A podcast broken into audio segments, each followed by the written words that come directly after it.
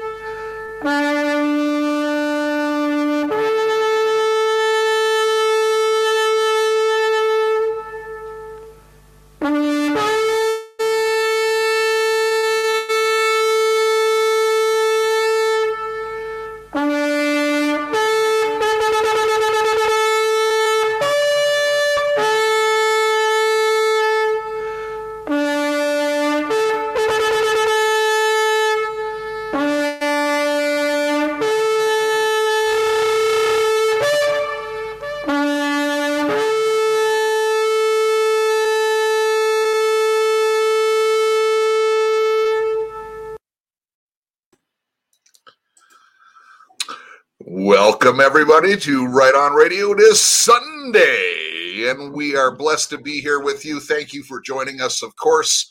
Uh, just in the comments uh, in the chat, are you enjoying the study on the book of Acts so far? Uh, should we keep going? I think the answer is already yes. In fact, I've made up my mind. We're going to keep going. Jesse, good morning to you.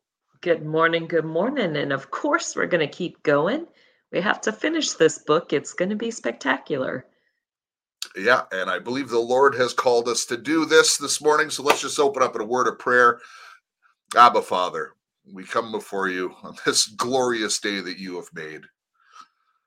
God Most High, we are so thankful for all the things in our lives, Lord. We're actually thankful for the tumultuous times that you've given us in this day, Lord. We think of the persecution of your church and we see your first martyr today. And Lord, not that we celebrate martyrdom, we wish that none would perish, that all would stay in the fight.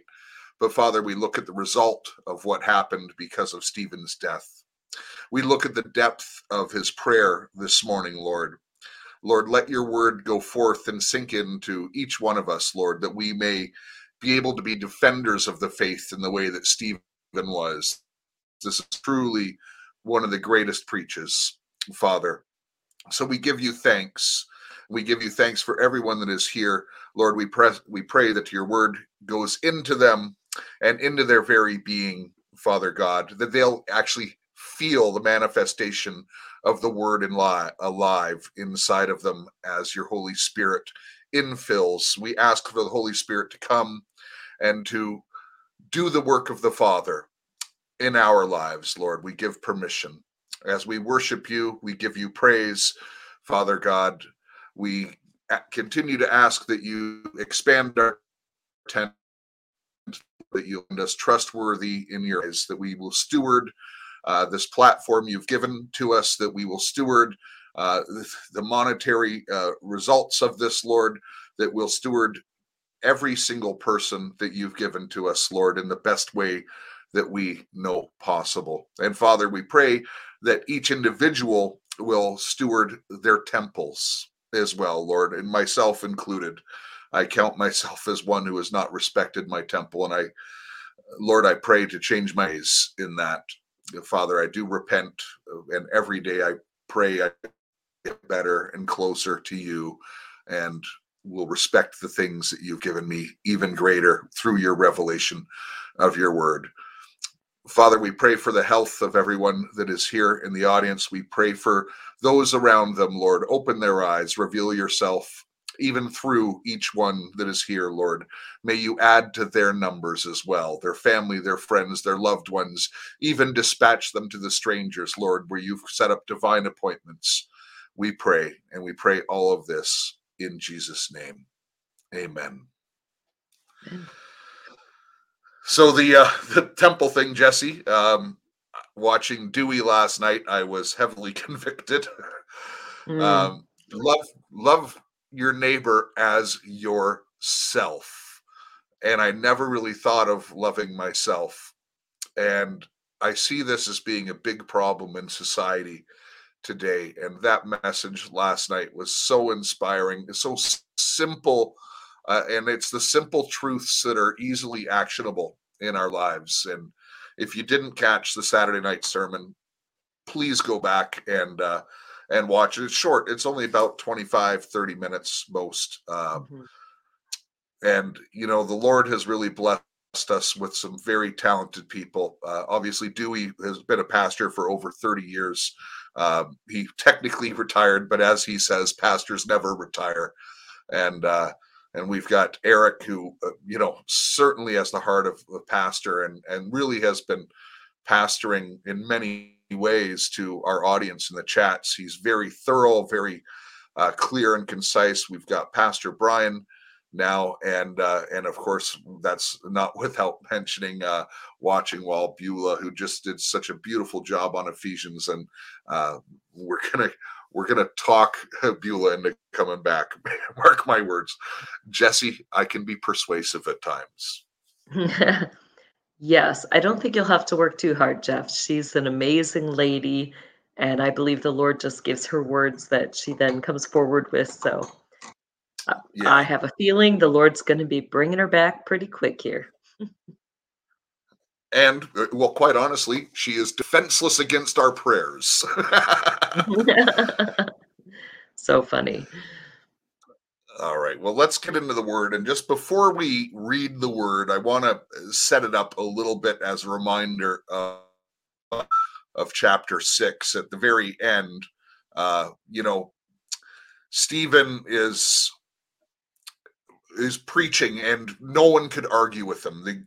he's a young man, he's gifted, he's knowledgeable, he's anointed.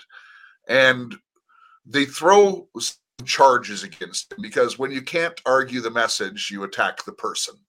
And uh, we see that happening today, by the way.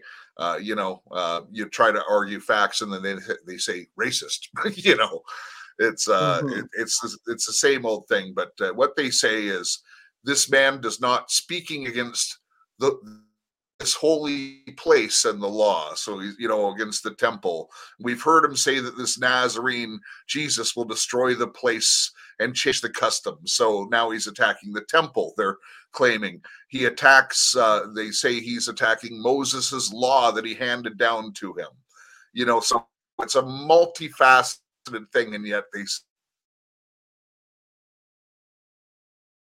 Oh, Jeff, your mic. face shine happening. I pray. There we go. We're back. I hope we didn't disappear. So, Jesse, why don't you start off with Stephen's defense, Acts 7? All right. Then the high priest asked Stephen, Are these charges true? To this he replied, Brothers and fathers, listen to me. The God of glory appeared to our father Abraham while he was still in Mesopotamia, before he lived in Haran. Leave your country and your people, God said, and go to the land that I will show you. So he left the land of the Chaldeans and settled in Haran. After the death of his father, God sent him to this land where you are now living. He gave him no inheritance here, not even enough ground to set his foot on but God promised him that he and his descendants after him would possess the land, even though at that time Abraham had no child. God spoke to him in this way For 400 years, your descendants will be strangers in a country not their own, and they will be enslaved and mistreated. But I will punish the nation they serve as slaves, God said, and afterward they will come out in that country and worship me in this place. Then he gave Abraham the covenant of circumcision, and Abraham became the father of Isaac and circumcised him eight days after his birth. Later, Isaac became the father of Jacob, and Jacob became the father of the 12 patriarchs. Because the patriarchs were jealous of Joseph, they sold him as a slave to Egypt. But God was with him and rescued him from all his troubles he gave Joseph wisdom and enabled him to gain the goodwill of Pharaoh, king of Egypt. So Pharaoh made him ruler over Egypt and all his palace. Then a famine struck all Egypt and Canaan, bringing great suffering, and our ancestors could not find food. When Jacob heard that there was grain in Egypt, he sent our forefathers on their first visit. On their second visit, Joseph told his brothers who he was, and Joseph learned about uh, or and Pharaoh learned about Joseph's family. After this, Joseph sent for his father Jacob and his whole family, 75 in all. Then Jacob went down to Egypt, where he and our ancestors died. Their bodies were brought back to Shechem and placed in the tomb that Abraham had bought from the sons of Hamor at Shechem for a certain sum of money. At this time, or as time drew near for God to fulfill his promise to Abraham, the number of people in Egypt had greatly increased. Then a new king, to whom Joseph never meant anything, came to power in Egypt. He dealt treacherously with the people and oppressed our ancestors by forcing them to throw out their newborn babies so that they would die. At that time, Moses was born, and he was no ordinary child for three months he was cared for by his family. Then he was placed outside. Pharaoh's daughter took him and brought him up as her son. Moses was educated in all the wisdom of the Egyptians and was powerful in speech and action. But when he was approaching the age of forty, it entered his mind to visit the countrymen, the sons of Israel and when he saw one of them being treated unjustly, he defended and took vengeance for the oppressed man by fatally striking the Egyptian. And he thought that his brothers understood that God was granting them deliverance through him, but they did not understand. And on the following day, he appeared to them as they were fighting each other, and he tried to reconcile them to peace by saying, Men, you are brothers. Why are you injuring each other? But the one who was injuring his neighbor pushed him away, saying, Who made you ruler and judge over us? You do not intend to kill me as you killed the Egyptian yesterday, do you? At this remark, Moses fled and became a stranger in the land of Midian where he fathered two sons. After 40 years, he passed, an angel appeared to him in the wilderness of Mount Sinai in the flame of a burning thorn bush. When Moses saw it, he was astonished at the sight, and he approached it to look more closely. And the voice of the Lord came I am the God of your fathers, the God of Abraham and Isaac and Jacob. Moses shook with fear and did not dare to look closely. But the Lord said to him, Remove your sandals from your feet, for the place on which you are standing is holy ground. I have certainly seen the oppression of my people who are in Egypt, and I have heard their groaning, and I've come down to rescue them. And now, come, I will send you to Egypt. This Moses whom they disown, saying, Who made you ruler and judge, is whom God sent to be a ruler and a deliverer with the help of an angel who appeared to him in the thorn bush.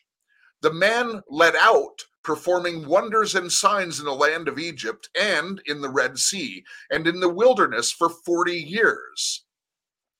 This is the Moses who said, The sons of Israel God will raise up for you a prophet like me from your countrymen. This is the one who was in the assembly in the wilderness together with the angel who spoke to him at length in Mount Sinai, and who was with our fathers. And he received living words to pass on to you. Our fathers were unwilling to be obedient to him. And on the contrary, they rejected him and turned back to Egypt and in their hearts, saying to Aaron, Make us a God who will go before us. For this Moses has led us out of the land of Egypt, and we do not, know what happened to him. And at that time they made a calf and brought a sacrifice to the idol, and were rejoicing in the works of their hands. But God turned away and gave them over to serve the heavenly lights. As it is written in the book of prophets, you did not offer me victims and sacrifices for 40 years in the wilderness, did you, the house of Israel? You took along the tabernacle of Moloch and the star of your god Rompha, the image of which you made to worship. I also will depart, uh, deport you from beyond Babylon. Our fathers had the tabernacle of the testimony in the wilderness, just as he spoke to Moses, directed him to make in according to the pattern in which he had seen. Our fathers in turn received it, and they also brought it in with Joshua upon dispossessing the nations that God drove out from our fathers until the time of David. David found favor in God's sight and asked that he might find a dwelling place for the house of Jacob. But it was Solomon who built a house for him. However, the Most High does not dwell in houses made by human hands, as the prophet says.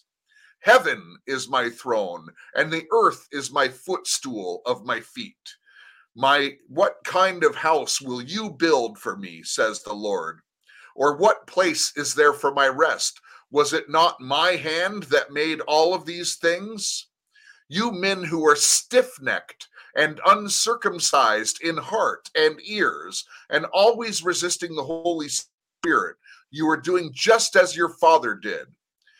Which one of the prophets did to your father? Which one of the prophets did your fathers not persecute? They killed those who had previously announced the coming of the righteous one and now you have become the betrayers and murderers of him. You who received the law as ordained by angels and yet did not keep it. Now, when they heard this, they were infuriated and they began gnashing their teeth at him. But he, being full of the Holy Spirit, looked intently into the heaven and saw the glory of God and Jesus standing at the right hand of God. And he said, Behold, I see heavens opened and the Son of Man standing at the right hand of God. But they shouted with loud voices and covered their ears and rushed him with one mind. When they had driven out of the city, they began stoning him, and the witnesses laid aside their cloaks at the feet of the young man named Saul. They were stoning Stephen as he called to the Lord and said, Lord Jesus, receive my spirit. Then he fell on his knees and cried out with a loud voice, Lord, do not hold this sin against them. Having said this, he fell asleep. Wow. So, listen, they might have stoned Stephen to death, but he threw them a beating with this. Like that, yeah. that's just a utmost beating. Brutal. Wow. It's it's coming. So, yep. And this was some of uh, this morning. I woke with a uh, instructions and a revelation. So it was interesting because the revelation is a little different, but it falls right into line. But we could just say it's more of the futuristic aspect of uh, what the Lord is saying to um, the church or those who have claimed to be the church and about his bride. So, um, very powerful. And especially the last, I know we'll get there but the very last part of his speech, where he says, um, you know, heaven is my throne, the earth is my footstool. What kind of house will you build for me, says the Lord? Or will where will my resting place be? So, so do you want to give your dream at that point in time and we get there, or do you want to disclose it now? Yeah, well, first, uh, actually, it was revelation. I woke with the Lord speaking.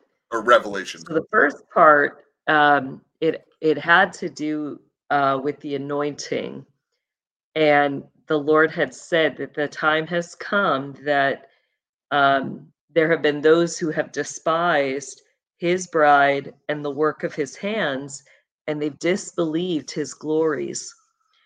And He says, therefore he's about to release his splendor and his majesties, and he will show forth all his glories.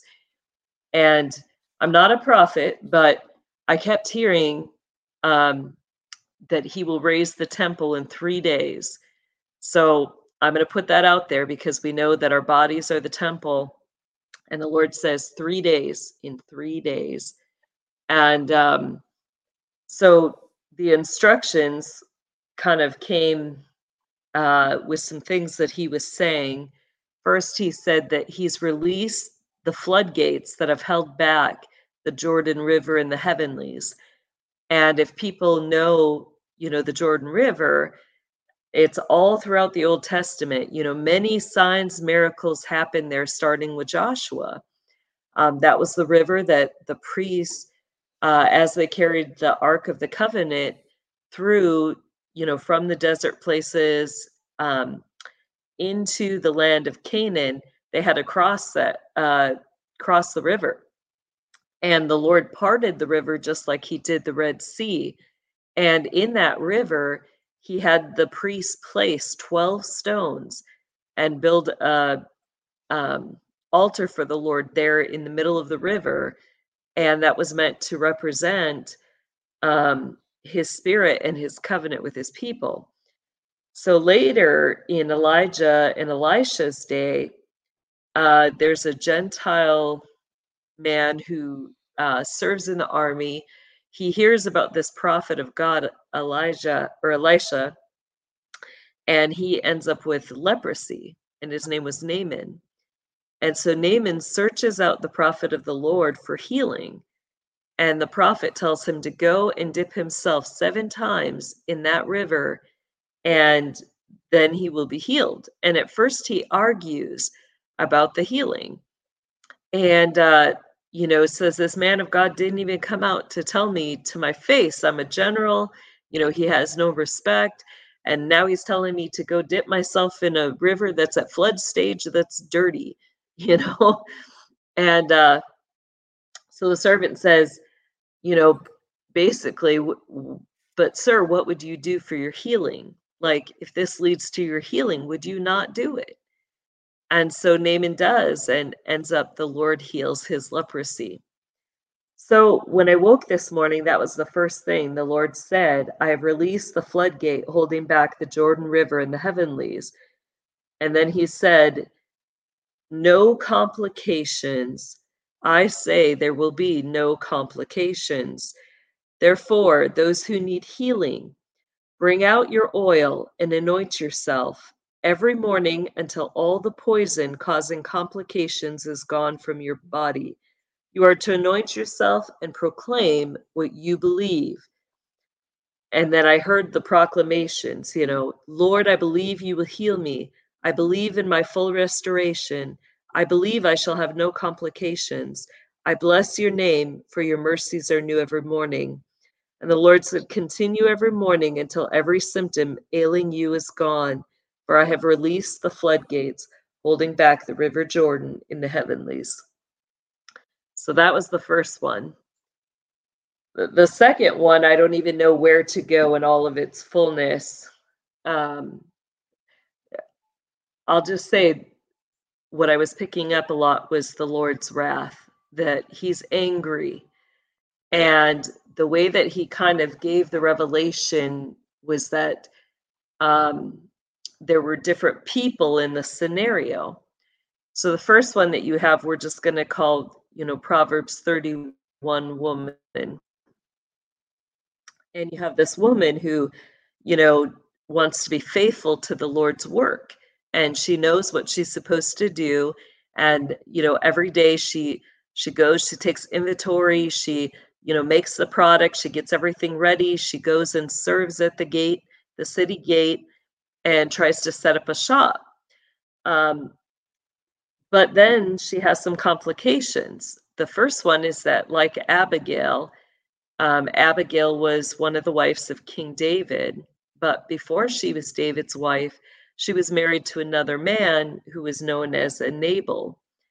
And Nabal was a, a cruel and wicked man. Every inclination of his heart was just selfish and uh, you know, prideful to the point that, you know, when David and his army came through and and as they stayed, you know, in the land outside, they would provide protection um, for the fields for those that they stayed in. And so even after all of that, you know, um, they needed some food, and Nabal wouldn't even give anything. Um, he would give them nothing in return for their service. And uh, Abigail kind of went behind his back because she knew that David's army, um, you know, may take revenge if they gave nothing. So she went and brought the food and the cake and asked for forgiveness. And um, from that, shortly after that, the Lord, you know, uh, brought about the death of Nabal, releasing Abigail from that commitment and David took her as his wife. Um, but that was the first part was the Lord said, you know, my bride has works that she's supposed to do.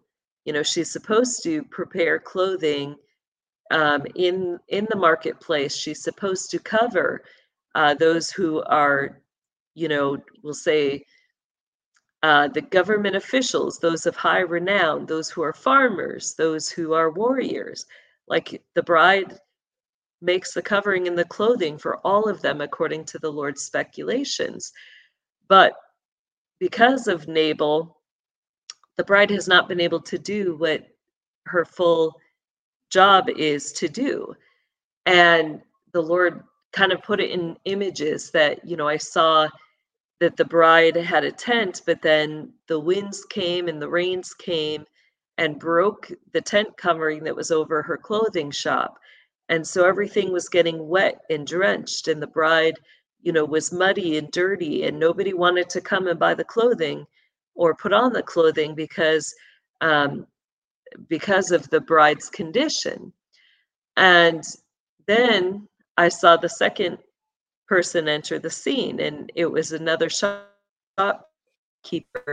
and he saw the estate of of the bride that you know she was uncovered, and he he had mercy on her and said, "Hey, let you know, come into my come into my shop. You know, you can set up with me, and uh, you know, we'll make it work."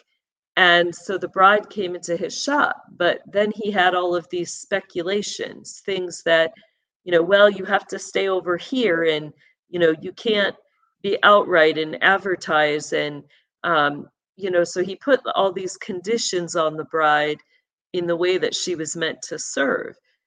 And in that case as well, the Lord says, neither Nabal nor the man who had mercy have displayed the beauty of my bride.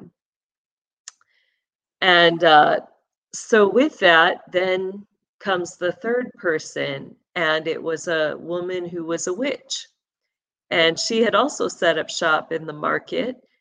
And, um, you know, nobody knew about her past, that she had, um, you know, spent the past five years caring for her mother as she was dying. And her elderly mother, you know, it was really a rough road. She was very sick and, you know, had lost things like her continence, all of that. So, you know, this woman had labored night and day, feeding her mom, you know, caring for her by hand, toileting her, um, you know, not getting sleep because she'd be up, you know, checking on her, changing her brief, uh, just tending to every need.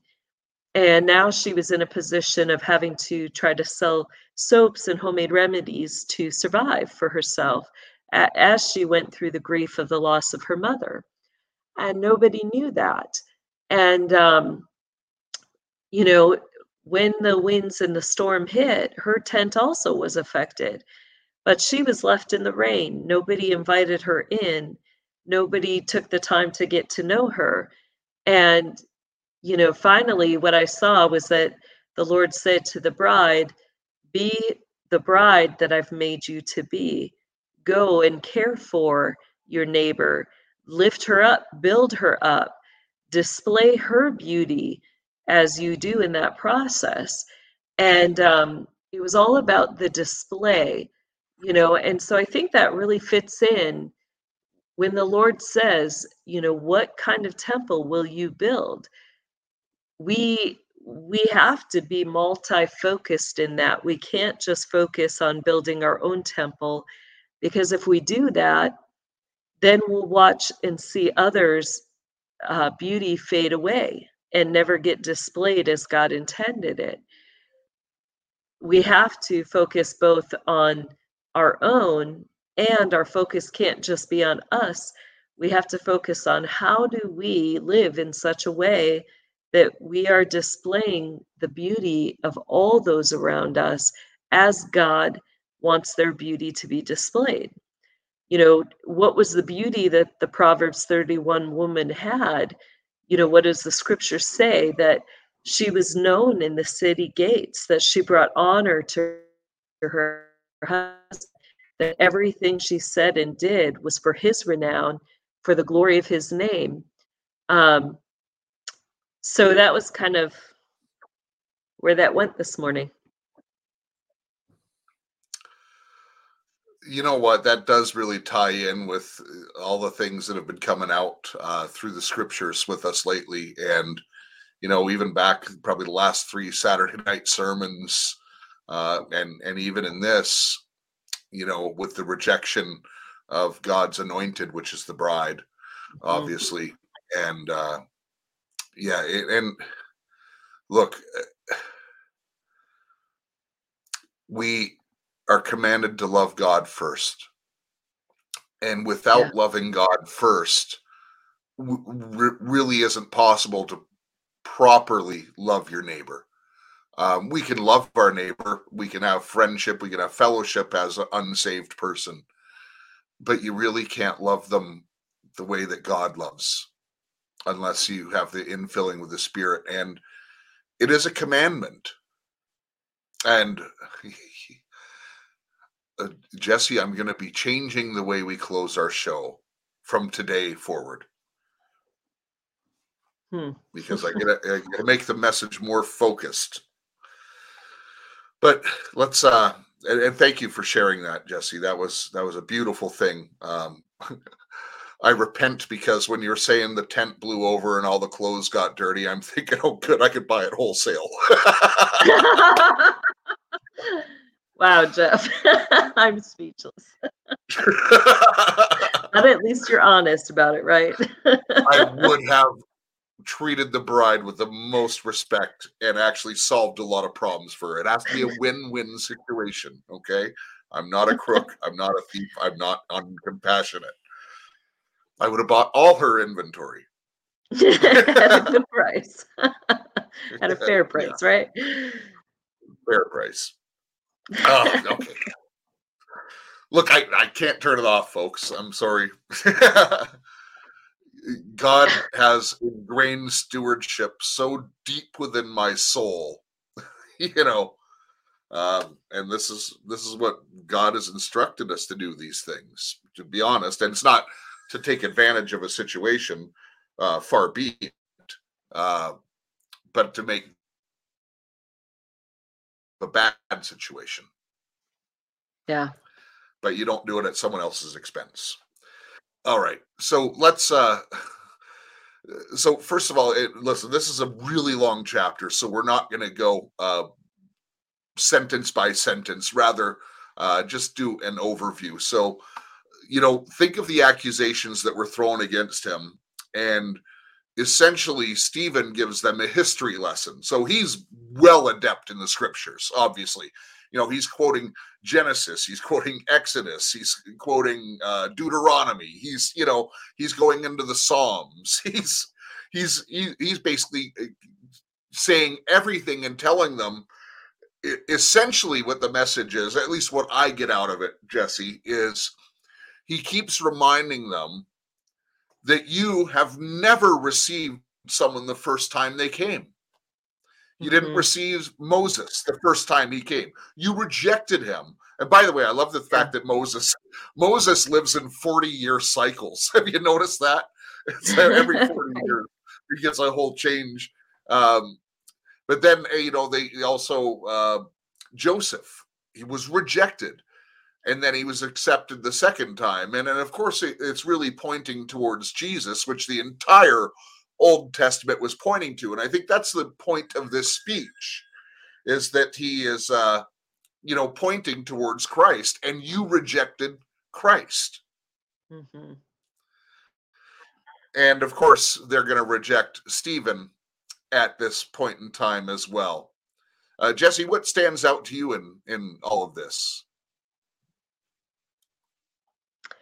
Yeah, no, I agree. You know, it's not just by accident that he brings up, you know, these, we'll call them types of Christ. You know, he brings out Joshua, he brings out Joseph, he brings out Moses. He even shares, you know, how Moses, even though he, you know, was led, or it sounds like, you know, working along with an angel in the work that God had him to do, that even though they saw these miraculous things of God, they still refuse to enter into that relationship of trust with God. And, um, you know, some of the things that were interesting were, you know, in the stories, like I'm somebody who kind of brings out those word pictures, you know, that we know that the land of Chaldeans were were those who worshipped, you know, Baal and Molech. And uh, God had called Abraham with a mighty hand out of that out of that land and uh, you know he stephen reminds them that that when god called abraham out he didn't have a place to settle. He didn't you know it wasn't like god said you know here's your house and here's your land and here's your children who will be your descendants on it forever. He had none of that. Like he had to go forward with the promise without it being fulfilled and it wasn't until you know the end of his days that god started to bring about the fulfillment of that promise Um, but, you know, in that, you know, the Lord had also prophesied that his descendants would go through this time of oppression, that they would be under the rule of somebody else, they would be held captive before they were free. And that's where Joseph's story comes in, you know, and what his brothers meant for evil by selling him to Egypt, God meant for good. That was how God put him into Pharaoh's house, you know, and raised him up.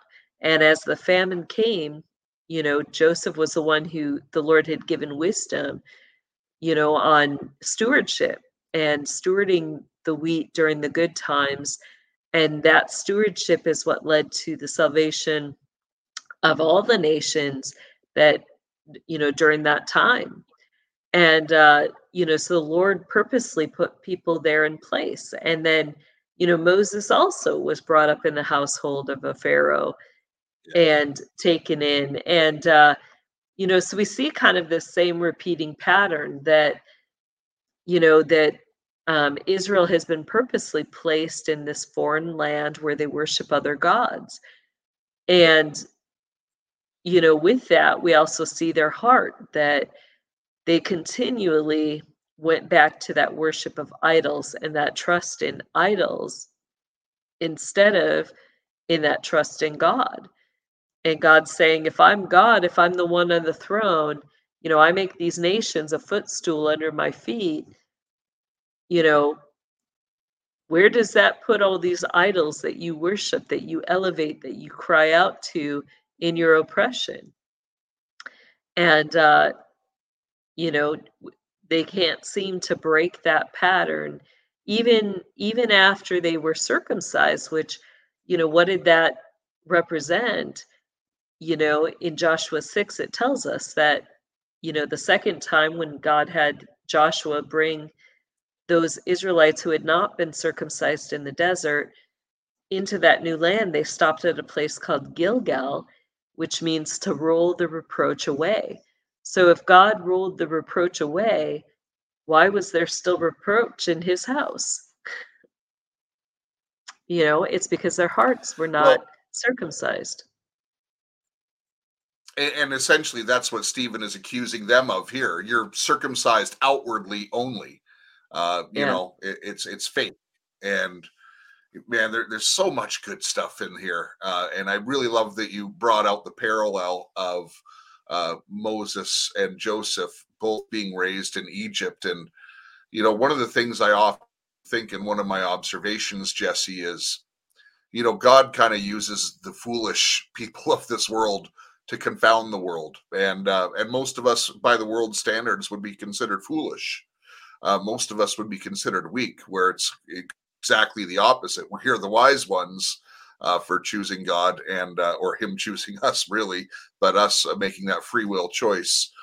But the ones who have gone through the most persecution often have the most powerful testimonies and those who have the most to be thankful for are the most thankful and so mm-hmm. that's one reason that i really support the ministry of bringing people out of the system a lot of the people in the system are not there by choice. They're held captive. They're born into it. They've been lied to all their life. And when they come out uh, just as jesse it becomes a very powerful testimony. And they have much to be thankful for. For the first time in in their lives, they feel bondages released from them, and pain and suffering that comes with it as well.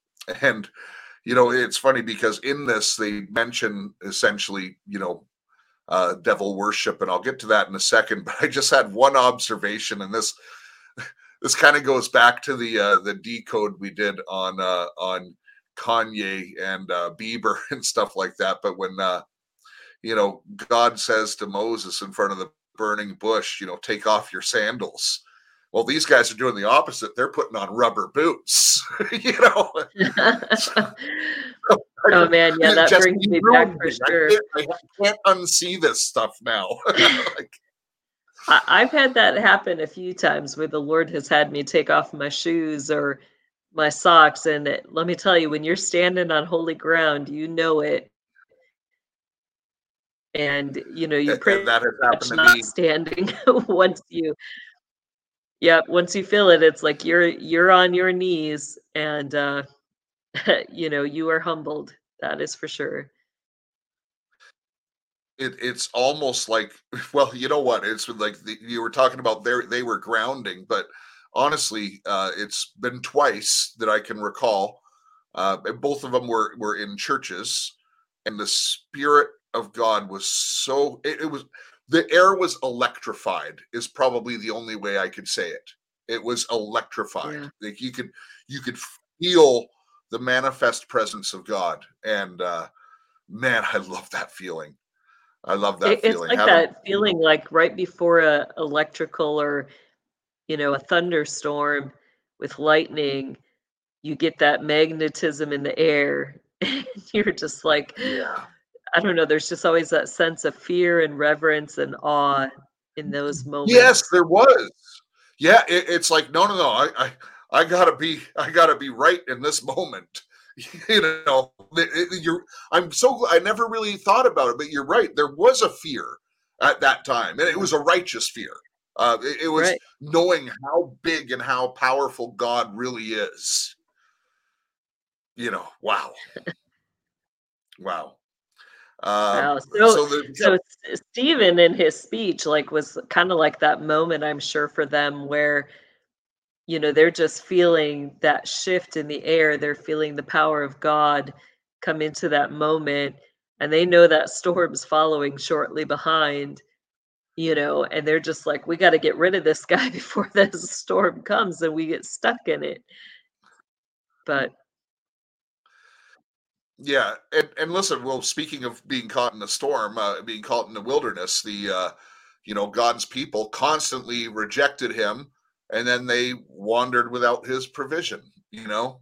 Like yeah. and and they're begging to go back to egypt even though god was providing the necessities of them. No we prefer to be slaves at least we knew you know? It, it's like it, it's been a repeating pattern over over the time and uh I, the couple other things I just wanted to bring out, you know, obviously the all the miracles God performed, but it goes into here and it talks about Moloch and Remph. And I thought it was odd, and maybe you have some insight on why, or Rompha, uh, Moloch and the star of your god, Rompha. Uh, so I didn't know who Rompha was until I looked it up. Uh, we've covered Moloch, and mm-hmm. certainly at the time they were doing the sacrifices of uh, of babies to Moloch. Uh, they're still doing it today, by the way. Um, are you familiar with Rompha? I believe he was he's one of the commanders under Moloch, along with uh, Marduk. So, and so, I I believe it was kind of like with the Ashtaroth scepters, like they usually would have a scepter with a crook uh, that twisted that would be the Ashtaroth scepter, but with Raphan they would have a star on top of that scepter. So, well, I'm glad you said the star because, uh, and and listen, I don't know if this is true or not. It's just what I found on the internet. Uh, so I'll just put that out there. But Rompha is the god of Saturn. Wow, that's what I found. So that sounds like you know Satan himself. Hmm. Yeah, it's it'd be interesting to do a study to break down the word too, because you've got that beginning Hebrew word ref, which um, Rephidim uh, was the name of the kind of one of the transition places between the desert and uh, the land of Canaan. And it was kind of like this big alcove uh, with, you know, massive cliffs and rocks. And there was no water in that place, but it was like kind of like a I would just say like a moon shaped alcove of heavy duty rocks. So you'd be very protected in there. And Rephidim means, you know, place to rest or place to lay your head. So as Israel was coming out of the desert, the Lord wanted them to stop there for one night. And that was where you know, it says that they literally became obstinate and complained. And we think, you know, that just means that they're saying bad things about the Lord, like, you know, there's no water here. Did you lead us here to die? But that's not what it means. It literally means that when they put their foot down in obstinance, they were saying, you know, you brought us here to die. We're not going to follow you any longer. Um, you know, and it uh, was a huge statement on their faith. And because of that, the Lord said to them, you know, you shall not enter my rest because they refused to rest for one night. And uh, so it's interesting that uh, Raphan, you know, kind of comes from that same beginning breakdown or root of that word, which means to lay your head down and rest. That is interesting indeed. Ah, there's so much stuff we could do, Jesse. yeah, so much. There's so much. Um, so you know he he basically attacks every single accusation and uh, is defending and apologizing. And uh, one of the things that is a takeaway from this chapter, uh, to me, is he was able to defend when he was accused. And this speaks to me of of apologetics it speaks to me of you know when it's one thing to say well i believe god is god because the bible's true or i believe god because you know i felt his presence or you know uh, many might say i believe in god because of this or that. But i think one thing that i've discovered in my life jesse is it's always important to know your why.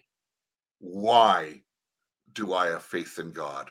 Why? And yeah. and Stephen is breaking that down. And I just wonder how many of us, if someone said, Well, why do you believe in God? Would you be prepared for that? Uh, would you slip up? Would you seem uncomfortable? Would you be looking up to far to the left to scan for ideas of what you would say? And you know, as we're coming into these days, and the, you know, we're reading Acts because we are being taught what we are going to be called to do.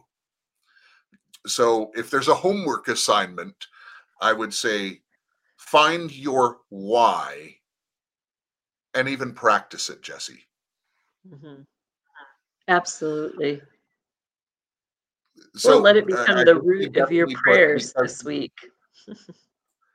because he loves me. Uh, Bethany just put, and that's a great answer. But uh, is that convincing to someone else? So yeah. make your why deep, and there. So uh, here, here's a little exercise to help you, and, and I'll just practice with Jesse here. And I'm not going to go as deep as I normally do, but Jesse, and just short answers because I don't want to beat this up too much. Jesse, why do you believe in God? Because I've seen him. And why have you seen him? Because he revealed himself to me. And why did he reveal himself to you? Um, well, because uh, we'll just say bad people had threw me in a pit. Right. And so we can keep going on and why did bad people throw you in a pit and why and i'm telling you just keep doing this and you will get to the core of your beliefs and your why and that is where the power is when it comes from deep deep inside mm-hmm. of you okay from the innermost hidden parts of your heart when you can come up with your why you'll change lives that was a really good exercise, Jeff. Thank you. Uh, so so next God. week we'll we'll call in someone else and see if uh, we can practice that a little bit. Well, in fact, when we uh, when we announce the final date and the location, uh, I will be doing this with certain people. But I have a, I'm not going to call them tricks, but let me just say I've uh, I really think about this stuff a lot. okay, my my wife thinks I overanalyze absolutely everything, and eh, I, I, do. I, I, cannot shut my brain off. that is a, a, gift and a curse at the same time. Uh, but I'm thankful for the way God made me, and uh, so just a, just a couple other things because it goes on to the the temple um, and yeah, listen, I do. I wish God gave me a you know a little bit more uh, chiseled face, or you know, the different aspects. Look, you, you know, uh, none of us are made perfect, uh, but we're perfect in His eyes, no matter what shape, right. size, hair color, skin color. God did not make a mistake when He made you. He made you a perfect temple. And that's where my personal conviction came up in the prayer uh, I need to steward my temple better. Um, and and and I'm just gonna say, starting tomorrow, because I'm eating ribs today. you and your barbecue. I, I, I, am not going to lie to the listeners because I'm not going to lie because the Lord knows. like I've had, I've had ribs right. on my mind for a while, and it's, it's nice out today. Woo! That's All great right. to know. Well, everybody's going to have a great Sunday today. And Jeff, do you, I'll let you close us up today. All right. Well, I'm going to close with a couple quick announcements. The first one is, and uh, because Jesse's going away for a week, uh, I got to do it please go to My Liberty Stand. If you haven't, stop giving your money to the cabal. Go to My Liberty Stand. And this is for North Americans only currently. Uh, we will be opening up other areas around the world Singapore, Australia, and the UK for sure. It's going to be happening, uh, but there's some complications that we're working through uh, to do so.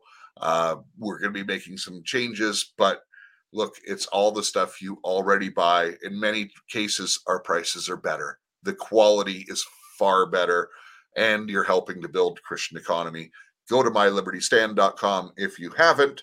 Uh, the other announcement is Jesse, I'm going to be putting out some shows this week. Oh, as long as you continue to do the work you need to do, Jeff. I'm saying that for your own good, man. I have already started, but you know, there's a couple really important things I want to get out. Um, none of which the least of. Uh, and I'm not really big into anniversaries, but it's around this time that I made the decision to put out the episode Synagogue of Satan. And I want to rehash that. Uh, it kind of goes in line with the, you know, essentially Stephen was calling them the synagogue of Satan. Yeah. And so I was. was really inspired, and I have some new information, and it's information that will help you fight uh, the evil cabal that is against us, even in your prayer life. Uh, and it does speak of loving your neighbor. So, no, it is not uh, against Jewish people. There's lots of great Jewish people. This is not a, a condemnation of any one race, it's condemnation of those who serve Satan. And by the way, uh, there was a real clue in this. I wanted to point this out, uh, where where they after Stephen had concluded his preach or his history lesson, they were so angry they were gnashing of teeth. I'm telling you, they were practicing for eternity because that's exactly what God says is going to happen yeah. to those who are doing it, who worship Satan, who worship Moloch, and they're and they do it purposefully. So uh, they were gnashing of teeth. I'm telling you, that was prophetic uh, what he put in there. Uh, so I'm going to be putting out uh, some content this week. Uh, please keep us in your prayers. And Jesse, are you ready for the new ending? I am. I'm going to keep love your God